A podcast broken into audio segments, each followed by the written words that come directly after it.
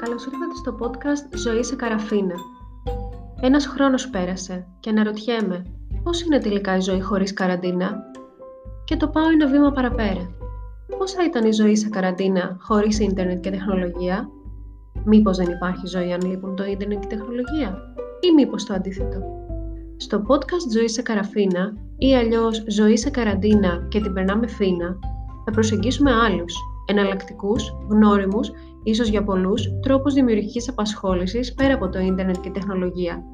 Η ιδέα γεννήθηκε όταν αναρωτήθηκα πόσα ήταν οι μέρες μας εν καιρό καραντίνας και εγκλισμού αν δεν είχαμε το ίντερνετ και ό,τι αυτό συνεπάγεται. Αναρωτιέστε προφανώς, μα πώς είναι δυνατόν να είναι όμορφη καθημερινότητα χωρίς να κοιτάξω ένα βίντεο, χωρίς το chat, χωρίς την άμεση και ταχεία ενημέρωση, χωρίς να παίξω online παιχνίδια, χωρίς, χωρίς, χωρίς, όλα αυτά που προσφέρει η τεχνολογία. Μαζί λοιπόν, στο πλαίσιο των επεισοδίων Ζωής σε Καραφίνα, θα στρέψουμε το βλέμμα στο παρελθόν. Θα εξετάσουμε, θα θυμηθούμε για τους μεγαλύτερους, θα γνωρίσουμε για τους μικρότερους και νεότερους τους τρόπους με τους οποίους συνήθιζαν οι άνθρωποι του παρελθόντος να περνούν το χρόνο τους όμορφα, δημιουργικά χαρούμενα, χαλαρά, με πολλά γέλια, αστεία και πειράγματα. Stay tuned λοιπόν για το πρώτο επεισόδιο σε λίγες ημέρες.